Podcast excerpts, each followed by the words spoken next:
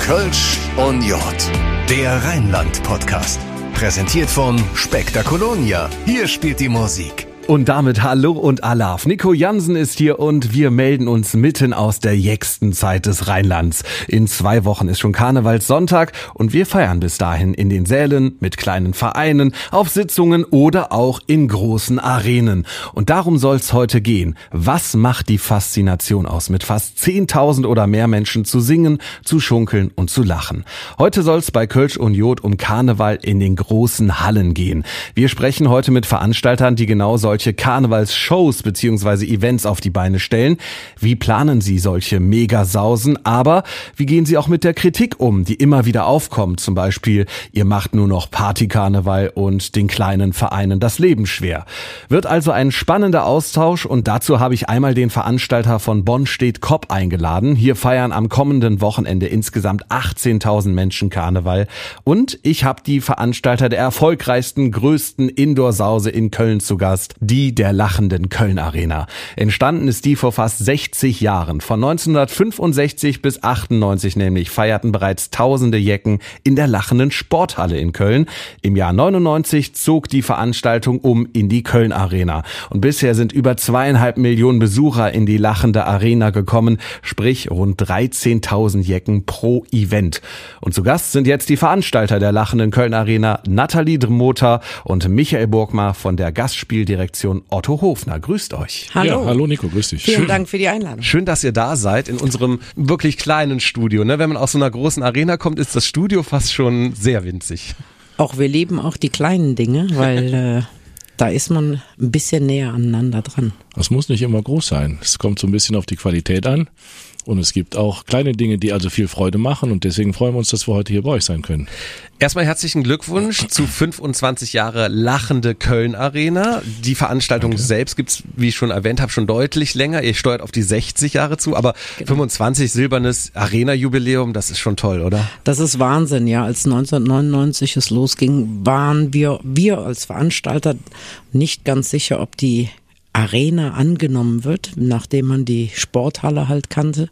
Aber wir haben gezeigt, dass es funktioniert und jeder Besucher ist äh, mittlerweile auch sehr verbandelt mit dem Henkelmännchen. Wie kam es eigentlich zu diesem Sprung rüber in die Arena? Die Sporthalle wurde ja abgerissen, die kam ja weg und dadurch waren wir gezwungen. Wir brauchten eine neue Halle und dann kamen die ersten Gespräche, die fanden damals im Kaltenbronnweg statt in Köln. Da gab es die Arena noch gar nicht, die befand sich dann später erst im Bau und so hat sich das über die Jahre dann entwickelt, bis die Halle fertig war und der Umzug dann vollzogen wurde, 1999. Ein bisschen Respekt vor dieser Riesenhalle. Man muss ja wirklich sagen, international gesehen ist das eine der größten Konzertveranstaltungen Veranstaltungshallen der Welt. In so eine Halle reinzugehen mit Karneval, also gab es da gar keinen Respekt damals? Doch, den Respekt, den gab's, den gibt's auch heute noch tatsächlich. Also wir haben ja dieses Jahr zum allerersten Mal aufgrund der nur zwölf stattfindenden Veranstaltungen Lachenden Köln Arena den ersten Oberrang geöffnet. Und das war für uns auch wieder so ein Moment, wo wir da standen.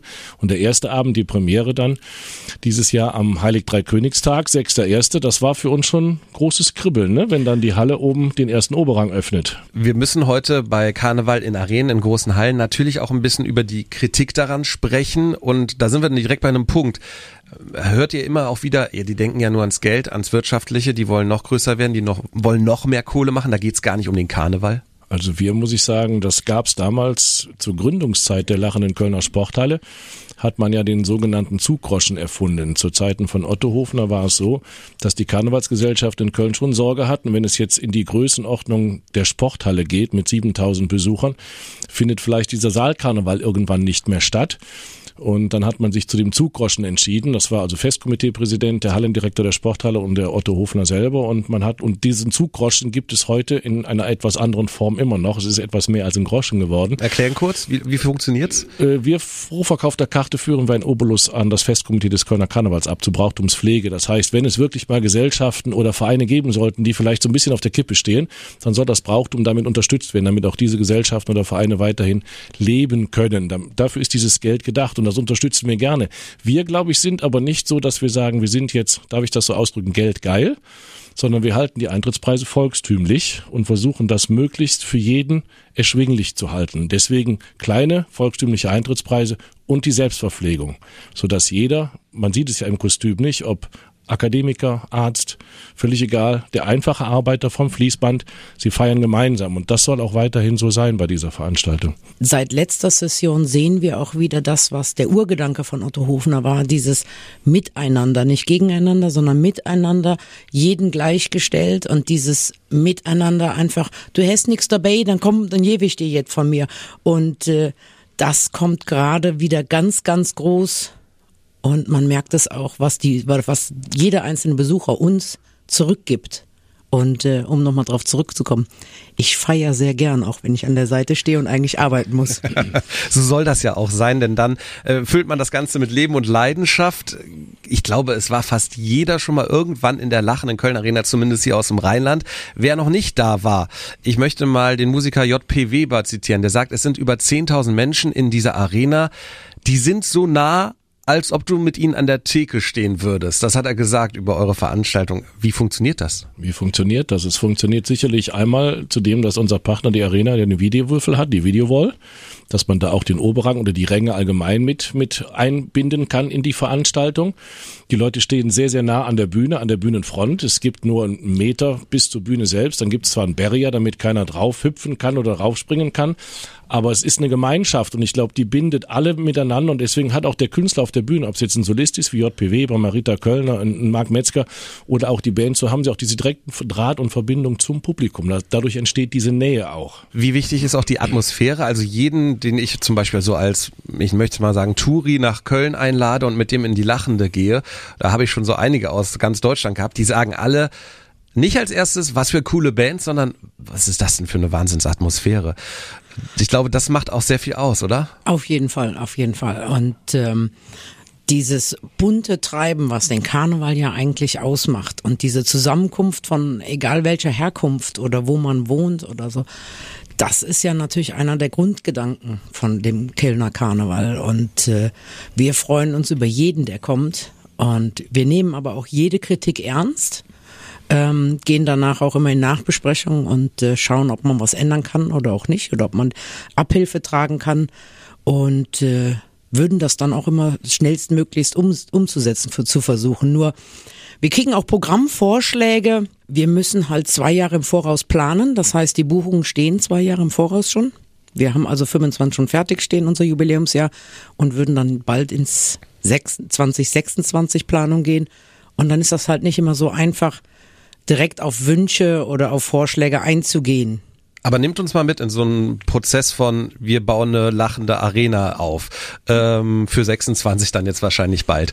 Gibt es eine Art Casting? Sind bestimmte Bands gesetzt? Was ist mit Newcomer-Bands? Wer hat eine Chance, auf diese Bühne eigentlich noch zu kommen? Also es gibt Castings insofern nicht. Also man kann, wenn man möchte, bei uns vorspielen, vorsingen oder vortanzen, das ist ganz klar. Aber es hieß, schon ganz kurz, es hieß ja früher, man musste bei Herrn Bauer-Hofner vorstellig werden und mal kurz sagen, warum man denn auf diese Bühne darf. Ja, das war so. Also heute sind wir tatsächlich unterwegs. Wir beide machen es so, dass wir also auch die, die Künstler übers Jahr beobachten. Wir werden oft eingeladen. Auch die sogenannten Newcomer-Bands laden ein. Wir haben irgendwo ein Clubkonzert. Schaut uns doch mal an. Wie sieht das aus? Wir wählen. Wir haben natürlich gesetztes Programm. Das ist ganz klar. Ich meine, wichtige Namen dürfen im Programm nicht fehlen. Spielen, die die Leute definitiv auch sehen möchten. Wir lassen uns aber auch grundsätzlich immer so eine Lücke im Programm, die wir für uns frei halten. Das merkt niemand, wo wir sagen, wenn jetzt in dem Jahr, wo wir spielen, irgendwas ganz aktuell ist, das wollen die Leute unbedingt hören oder mitsingen, dann sind wir natürlich auch verpflichtet, das mit einzubauen. Das schaffen wir dann auch. Nehmt uns mal mit in so einen Abend, lachende Köln Arena. Wann geht's los? Wann öffnen zumindest schon mal für das Team hinter den Kulissen die, die Türen? Wie geht ihr an so einen Abend ran? Es kommt immer darauf an, wann wir beginnen. Wenn wir einen normalen Tag haben, wie einen Freitag oder einen Samstag, dann beginnt die Veranstaltung eigentlich so zwischen 18.05 Uhr, 18.07 Uhr. Und äh, wenn wir keine Proben vorher haben, dann werden wir so zwischen halb vier und vier in der Halle sein. Dann wird noch ein Soundcheck gemacht, dann wird ein Check für unseren Feuerwerk gemacht, was wir immer zum Opening haben.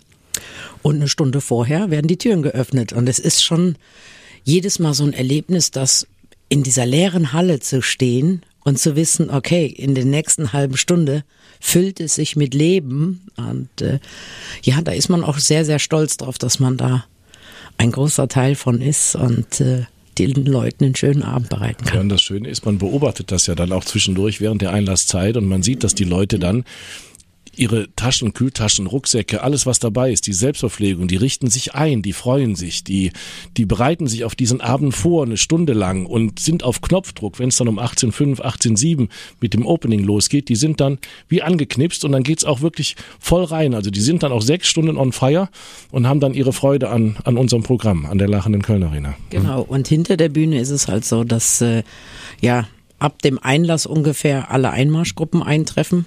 Das heißt, es wird sehr wuselig backstage.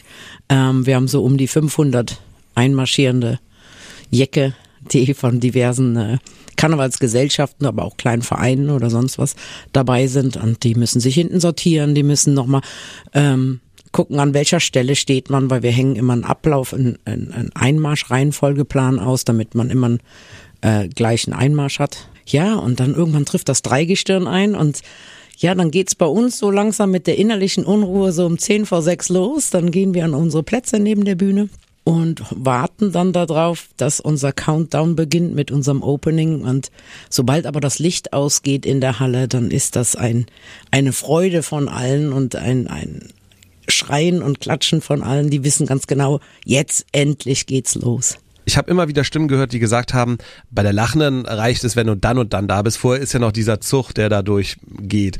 Würdet ihr sagen, das ist jemand, der den Karneval im Gesamt nicht verstanden hat, der nur auf diesem Party-Karneval aus ist? Nee, wir können die Aussage schon einerseits verstehen, aber es ist ja letztendlich eine Traditionsveranstaltung. Wir pflegen auch den traditionellen brauchtümlichen Karneval in Köln. Dazu gehört ein Sitzungsleiter, ein Ilverat, dazu gehören Karnevalsvereine und Gesellschaften, sowie das Dreigestirn auch. Und diesem gerecht zu werden, müssen wir natürlich auch diese Tradition dieser Veranstaltung um den klassischen Karneval wiederzuspiegeln, brauchen wir auch das am Anfang. Die einen sagen, boah, das ist schön mit diesem kleinen Rosenmontagzug bei euch in der Halle. Die anderen sagen, ach ja gut, die 20 Minuten. Aber wir müssen dazu sagen, diese Zeit am Anfang haben wir sehr stark eingegrenzt. Früher hatten wir 10, 12 Einmarschgruppen, Vereine. Wir haben das jetzt reduziert auf vier bis maximal sechs. Das ist auch ganz gut angekommen, dass das etwas straffer ist. Das Ganze dauert auch keine Stunde mehr oder keine 45 Minuten. Es dauert tatsächlich nur noch 25 Minuten. Dann ist das auch abgegessen, wenn man so schön möchte. Aber es gehört dazu, weil es ist einfach der Einmarsch. Die, die kleinen Gruppen, die Gesellschaften freuen sich, die Leute freuen sich und es ist, wie gesagt, ein kleiner Rosenmontagszug und das ist Tradition und Brauchtum und es gehört einfach dazu. Ja, und damit unterstützen wir natürlich auch die kleinen Vereine, die es alle ehrenamtlich machen, um gesehen und gesehen werden und sich auch mal zu zeigen, ich glaube, das ist denen auch sehr, sehr wichtig und äh, die freuen sich jetzt schon darauf. Aber nächstes Jahr sind wir wieder mit dabei und also. Das ist vielleicht auch eine kleine Message, die man an alle, die nur Hände hoch und Party äh, wollen, mitgeben kann. Der Kölner Karneval ist so viel und die Lachende zeigt es an dem Punkt auch und ich muss als junger Vater eines vierjährigen Sohns sagen, die Lachende zeigt ja auch vor allem jetzt den ganz Kleinen, wie Karneval funktioniert. Die Lachende Pens Arena, habt ihr mir im Vorfeld schon erzählt, hat einen Weltrekord geschafft? Richtig, genau. Wir haben den Weltrekord geschafft, so wird es äh, von, von den Medien genannt. Wir hatten zehneinhalbtausend Pens da am 7.1. zur sechsten lachenden Pens Arena und wir sind unsagbar stolz darauf, dass aus diesem Baby, was wir 2017 erstmalig äh, an den Start gebracht haben. Wir hatten äh, zwei Monate nur Zeit, ein Programm und ein Konzept zu erstellen. Aber wir sind seit der dritten Veranstaltung, ist es immer wieder schwer, Karten noch zu ergattern und darauf sind wir unsagbar stolz. Was macht das mit euch, wenn ihr da in diese Arena guckt, an dem Tag, wenn die lachende Pens Arena ist? Also für uns ist natürlich der Blick, man sieht diese Kinder, diese strahlenden Augen, die Kinder feiern, die leben diesen Kölschen Karneval und für uns ist natürlich toll, den Nachwuchs zu sehen, der ja ranwächst, auch für die große lachende Köln Arena. Das ist ja dann im Prinzip wie so, wie, wie so ein Fieber. Das heißt, man wächst rein und irgendwann wird's beibehalten und heißt, wenn ich dann mal 12, 13, 14 bin, ach, dann gehe ich mit meinen Eltern doch in die große. Das ist also so diese Nachwuchsförderung des Karnevals, sage ich mal, um auch diesen Brauchtum Karneval nicht zu verlieren, damit die Kinder diesen auch kennenlernen. Und nicht nur, ich darf das auch hier sagen, nicht nur die Zülpicher Straße, sondern den schönen Karneval erleben dürfen in der Halle. Ja, dadurch kam auch ähm, eine ganz große Nachfrage bei allen Traditionskurs, aber auch Vereinen von den Kindern. Dadurch, dass sie das erlebt haben bei uns und äh, jede Karnevalsgesellschaft ist ja jetzt dabei, auch für Kinder eine Veranstaltung ins Leben zu rufen und äh, das ist was ganz Tolles. Also ich bin mit 15 Monaten bei meiner ersten Karnevalssitzung gewesen, mit vier, für vier Stunden nur durchgetanzt und ja, Es ist so wichtig. Wo viele Leute sind, passiert auch viel. Es gibt so viele verrückte Anekdoten. Ich hörte unter anderem von Stefan Löcher, dem Arena-Chef, dass der erzählt hat, dass äh, schon mal versucht wurde, einen Grill mitzubringen. Ja, wir wurden angerufen und haben gesagt, gefragt bekommen, äh, wie sieht's denn aus? Ist ja Selbstverpflegung? Wir würden dann so einen kleinen äh, Grill mitbringen. Und ich sage, nee, ist ja ein geschlossener Raum. Ja, es macht ja nichts, es ist ein Campinggrill, hat so Campinggas. Und ich sage, nee, auch das geht nicht. Ja, aber das war Selbstverpflegung. Dann hatten wir auch jemanden, der wollte als Müllmann kommen und wollte unbedingt seine Mülltonne mitbringen, weil man ihn sonst nicht erkennt. Und dann habe ich ihm erklärt, naja, solch zwei Dinge hat die Mülltonne Platz, weil Flucht- und Rettungswege sind ja freizuhalten. Und äh, wenn er orange angezogen ist, dann erkennt man ihn schon am Kostüm, dass er äh, einen Müllmann darstellt. Also wir haben manchmal die kuriosesten Anfragen wie gesagt, wir leben damit. Sie bekommen auch alle von uns eine Antwort. Und wir sagen, am liebsten sagen wir, ruft uns doch einfach mal an, dann kann man es am Telefon viel, viel besser erklären. Es ist für die Leute auch dann verständlich, nachvollziehbar. Aber die Frage, klar, wir, wir setzen uns dann auch mal in die, in die Situation des Besuchers und denken, ja, eigentlich hat er ja gar nicht so unrecht. Die Idee seinerseits ist ja gar nicht verkehrt, aber umsetzen können wir es halt einfach nicht.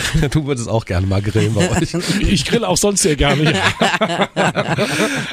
Zum Abschluss wollen wir noch einen kleinen Blick ins nächste Jahr wagen. Großes Jubiläum, weil ihr die 1965 dann natürlich auch als Startschuss seht, auch wenn es damals noch nicht in der Arena, sondern eben in der Sporthalle war. Was habt ihr geplant? Habt ihr eine neue Vision von der Arena? Soll sie immer laufen, also so laufen, wie wir sie kennen, oder gibt es so ein paar Highlights? Ich glaube, die Nathalie gleich, erzählt gleich was über die Neuerung. Vielleicht, ich meine, wir wollen nicht alles verraten, aber ich sag mal, in den 60 Jahren hat sich diese Veranstaltungsserie ja schon entwickelt und weiterentwickelt. Sie ist ja nicht stehen geblieben. Früher gab es weniger Licht, weniger Ton, die Show-Effekte waren anders und man schraubt ja jedes Jahr hier und da an irgendeinem Stellschräubchen und versucht, was zu verbessern, was zu verändern, um es auch attraktiv beizubehalten, dass die Leute sagen, ach, da muss ich wieder hin hin und man ist ja nicht nur aufs Hören, man ist ja auch visuell heute eingestellt. Also man hat ein Opening, ein Feuerwerk, man Lichteffekte und nächstes Jahr gibt's halt ein besonderes Opening. Ich weiß nicht, ob wir da schon groß was verraten wollen, sollen, aber gut, es, es gibt ein anderes Opening. Es gibt aber ein großes Opening zum Jubiläum. Ja, und dann wird man sehen. Und ansonsten lassen wir uns vielleicht das ein oder andere noch einfallen für die 60 Jahre Lachende Kölner Arena, Lachende Kölner Sporthalle. Und wie lange soll es noch gehen? Solange es geht. ich werde ja erst 50, also ich kann ja noch. ja gut, ich werde 57, also insofern kann ich auch noch. Also daher, ne, also irgendwann ist vielleicht mal eine Grenze gesetzt, wenn dann heißt, ach, da kommen die Alten schon wieder. Das ist dann, da muss man halt sehen, wie es. Aber wir haben da jetzt gerade, wir sind seit anderthalb Jahren jetzt erst die geschäftsführende Gesellschafter der Firma und wir freuen, sind stolz darauf, dass der Herr Bauer uns das auch so übergeben hat und, und uns diese Verantwortung auch übergeben hat. Und im Moment denken wir nicht ans Aufhören. Jetzt steuern wir erstmal steil auf die 60 Jahre zu und wer nach Lust hat, die Arena zu erleben, vor allem für die Wochentage, gibt's noch ein paar Tickets. Vielen Dank euch zwei und jetzt schlagen wir den Bogen hier zu einem Event in Bonn, das größenmäßig zwar nur die halbe Arena ist, aber damit auch das zweitgrößte Event im rheinischen Karneval.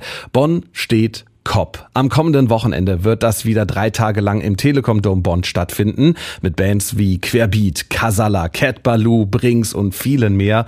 Und der Mann, der mit Herzblut und Leidenschaft seit Anfang der 2000er dahinter steht, das ist Wolfgang Pütz. Hallo Wolfgang.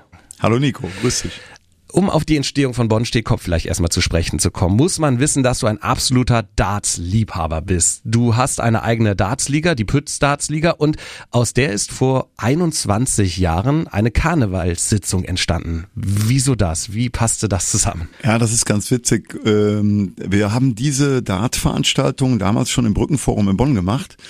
Und äh, dort ist ja auch ein sehr umtriebiger Geschäftsführer, der Jürgen Hader. Und der hat gesagt, Wolfgang, du machst so viel mit Darts, mit Bowling, hast viele Kunden in der Gastronomie, möchtest du nicht mal was zum Thema Karneval machen? Und dann habe ich gesagt, äh, wie soll das denn aussehen? Er sagte, ich mache das für dich. Und dann hat er im Grunde genommen eine Karnevalsveranstaltung äh, kreiert für meine Kunden, für meine Mitarbeiter und für unsere Gruppe. Wir haben gar keine Karten verkauft. Und das ist dann äh, 2003 das erste Mal im Brückenforum gewesen und äh, ist direkt so gut angekommen, dass wir das ab dann jährlich gemacht haben. Wie passt eigentlich Darts und Karneval zusammen? Wenn wir uns äh, ein paar Wochen nur zurückerinnern, Ellie Pelli London, die sind ja auch ähnlich jeck wie wir Karnevalisten. Kann man da Parallelen ziehen? Ja, natürlich. Das Schöne ist, die Leute sind kostümiert. Damit fängt es schon mal an. Mhm. Dann sind die Leute gut drauf und haben Stimmung wegen der Musik. Es werden sogenannte Walk-ons gemacht, also die Einlaufmusik der Stars. Und wenn der Pfeil ins Schwarze trifft und das Spiel beendet ist, wird sofort Musik hochgeladen, wo alle Leute mitsingen können. Ne? Dieses so und das macht dann die unendlich klasse Stimmung aus. Ne? Wir mussten diesen Bogen einfach mal spannen, um zu verstehen, wie kam es eigentlich zu dieser ersten Sitzung, also über den Dartsport im Grunde in den Karneval rein, ins Brückenforum damals mhm. noch. Kann man trotzdem sagen, auch wenn es damals noch nicht so hieß, das war im Grunde der Beginn vom heutigen Bonn steht Kopf? Definitiv, das ist der Beginn. Ohne das wäre es nicht gewesen. Was mich zum Karneval geführt hat, muss ich ehrlich sagen, war der Einstieg von Brinks. Mhm. Als Brinks in den Karneval kam, war das die Musik, die mich begeistert hat. Ich gesagt habe, so, naja, vorher das mit den Funken und mit, mit dem Traditionellen war nicht ganz so meins, aber die Musik und das Brinks dann auf einmal mit Rockmusik im Karneval war, das hat mich wirklich angeturnt. Und als wir dann 2003 das erste, die erste Sitzung im Brückenforum hatten, war ich sofort geflasht. Und dann ist das bei mir so, dann feilt man direkt an einem weiteren Konzept. Und das ist ausgebaut und dann irgendwann, ich glaube 2015 war es, kamen dann die Telekom Baskets und dann fragte mich die Geschäftsführung der Baskets, ob ich mir nicht auch vorstellen könnte, da was im Karneval zu machen. Und dann habe ich gesagt, ui, so eine große Halle, und ich habe ja noch nie eine Karte verkauft. Wir brauchten für Bonn-Stedt-Kopp im Brückenforum keine Karten zu verkaufen. Die waren alle weg. So, und dann mussten wir uns ja von vornherein darum kümmern, wie, wie funktioniert ein Ticketverkauf äh, im Telekom-Dom. Telekom-Dom, das müsst ihr wissen, ist eine Sporthalle und keine Veranstaltungshalle. Und du musst erstmal sehr, sehr viel Geld in die Hand nehmen, um aus dem Telekom-Dom eine Veranstaltungshalle zu machen. Was sind denn da die Faktoren, die vielleicht nicht passen, um eben eine Veranstaltung stattfinden zu lassen? Also für alle, die es nicht wissen, im Telekom-Dom spielen die Telekom Baskets Bonn, sprich Basketball. Was hängt da alles dran, um eine Karnevalshalle draus zu machen? Ja, du hattest, Nico, du hattest erwähnt eben die Längstes Arena. Die Längstes Arena in Köln hat eine herausfahrbare Bühne. Die Längstes Arena in Köln hat ein komplettes Wigging. Wer nicht weiß, was ein Wigging ist, da hängen die Boxen unter der Decke dran. Das hat der Telekom-Dom alles nicht. Das heißt, wir müssen eine Bühne, wir müssen eine komplette Beleuchtung, wir müssen komplette Boxen, alles in die Decke hängen. Und das kostet sehr viel Geld. Da ist aber auch schon ein Unterschied irgendwie da, ne? Nicht nur von der Größen, vom Größenverhältnis, ein bisschen von der Atmosphäre, sagen viele, die das erste Mal bei Bonstedt Kopf sind. Das ist nochmal was anderes als die lachende Köln Arena. Ja, es ist einfach die, die, die Köln Arena ist natürlich größer. Viele sagen, der Telekom Dom, den finden wir schön, weil äh, er ist eben eine Basketballhalle. Man hat das jetzt auch wieder bei der Handball-WM gesehen. 50.000, naja, für Handball zu groß. Es ist eigentlich ein Fußballstadion. Das Handballfeld ist viel kleiner.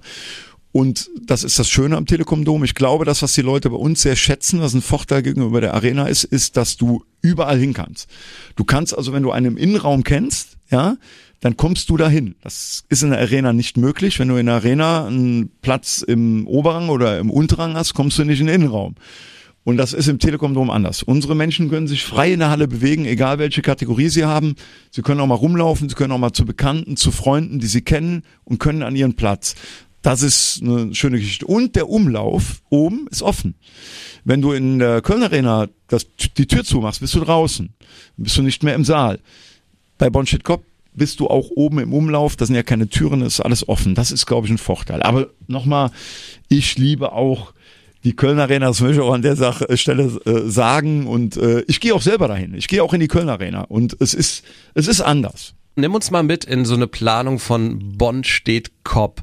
Wie viel im Voraus planst du eine Veranstaltung, die sie jetzt wieder am nächsten Wochenende stattfindet? Ja, also es fängt anderthalb Jahre vorher an mit der Planung der Session. Das sogenannte Booking, ne, der Band. Genau, das ja. ist das Booking der Band. Es gibt in Köln, gibt es einen Literatenstammtisch, der hat sich daraus etabliert, dass gesagt worden ist, da an diesem Tag werden die Termine der Großen vergeben.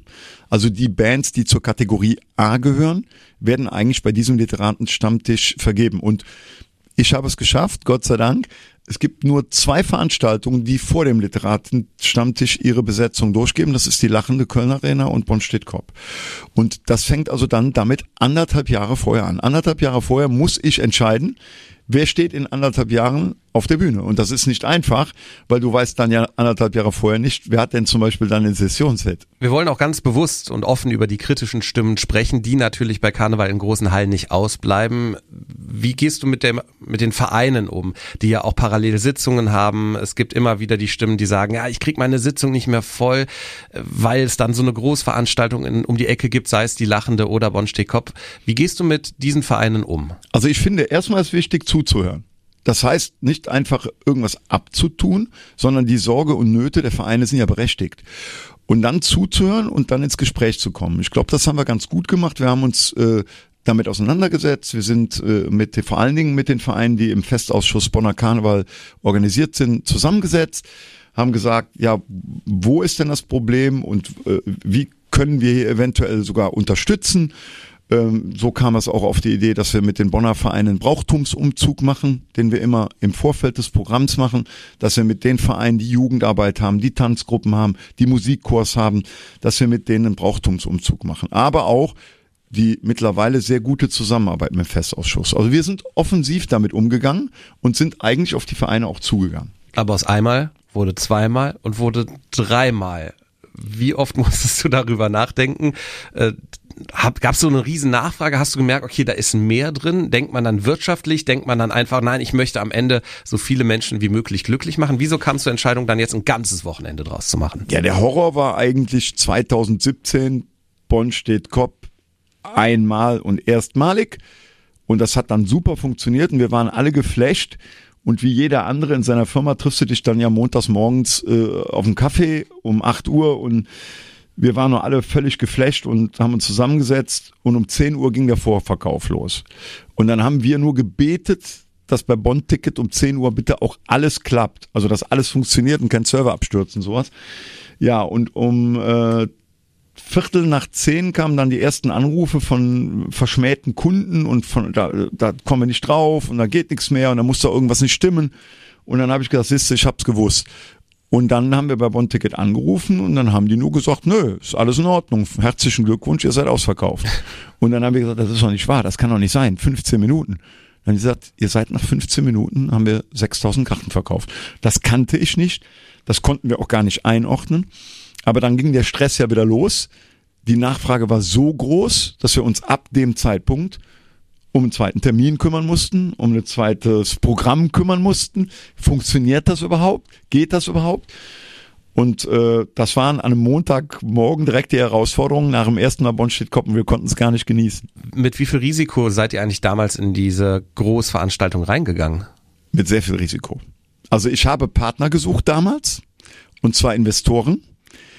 Und es hatte damals äh, zwar einer oder mehrere an die Sache geglaubt, waren aber nicht bereit, mit Geld mit einzusteigen. Und dann habe ich es alleine riskiert. Im Nachhinein kann man sagen, hat funktioniert, aber es war doch eine, also eine große sechsstellige Summe, die wir im Telekom-Dom erstmal investieren mussten, um Programm und, wie ich eben schon gesagt habe, da eine Veranstaltungshalle draus zu machen, nach unserem Gusto, also so wie wir uns das vorstellen. Da waren natürlich die Besuche in der lachenden Köln Arena hilfreich, äh, wo ich ja sehen konnte, wie macht man sowas du lebst auch den Karneval in der traditionellen Art. Also man sieht dich auf Sitzungen, du hast mhm. schon gesagt, bei den Literaten bist du auch am Start. Also du, du guckst schon auch wirklich in die kleinen Säle rein, um Karneval zu leben, zu fühlen, den traditionellen Karneval. Wenn du diesen Vergleich hast, traditioneller, ich nenne es mal Sitzungskarneval und Bonn-Steht-Kopf, was macht da den größten Unterschied aus? Also ein großer Unterschied ist ja heute gar nicht mehr. Der einzige Unterschied zum Sitzungskarneval und zu unserer Geschichte ist eigentlich mittlerweile die Redner. Ich habe immer Redner total geliebt. Ich gehe bei mir, ich komme ja aus Treusdorf, immer in Treusdorf-Siegler, wo ich herkomme, auf meine Sitzungen. Ich habe immer am meisten sogar die Redner geliebt. So, weil wir in den Jahren immer sehr, sehr gute Redner hatten. Auch heute noch haben. Also, Entschuldigung, aber Martin Schops und Volker Weininger, äh, ich liebe sie. Aber nach den wirklich mittlerweile wirklichen Rocknummern von Casala oder Capelou oder Brings ist es eben schwer für Publikum danach noch zuzuhören. Und ob man sich das dann antut, dass man äh, zig Minuten um Ruhe bittet, damit einem Redner Ohr geschenkt wird, das ist echt traurig. Deswegen finde ich es toll, dass es mittlerweile schöne Rednerformate gibt, wirklich schöne Redner, wo nur Redner kommen. Aber die Mischung und dann auch noch in der großen Halle, das ist unheimlich schwer geworden. Und ähm, ja, das ist aber der einzige Unterschied, weil auch wir haben Tanzgruppen und ich liebe Tanzgruppen. Wir haben so tolle Tanzgruppen und die Tanzgruppen von heute, die machen ja Akrobatik und trainieren das ganze Jahr und stecken eine unheimliche Leidenschaft und Energie in ihre Auftritte. Finde ich toll. Und auch wir haben Moderation, Sitzungskapelle, Bands und Tanzgruppen. Bei uns fehlen eigentlich zu einer klassischen Sitzung nur die Redner. Zu den Tanzgruppen muss ich mal ein kleines Anekdötchen sagen, weil ich war früher Schande auf mein Haupt, auch immer einer dieser Gäste, die bei einer Tanzgruppe ins Foyer gegangen sind, um was zu trinken oder auf Toilette zu gehen.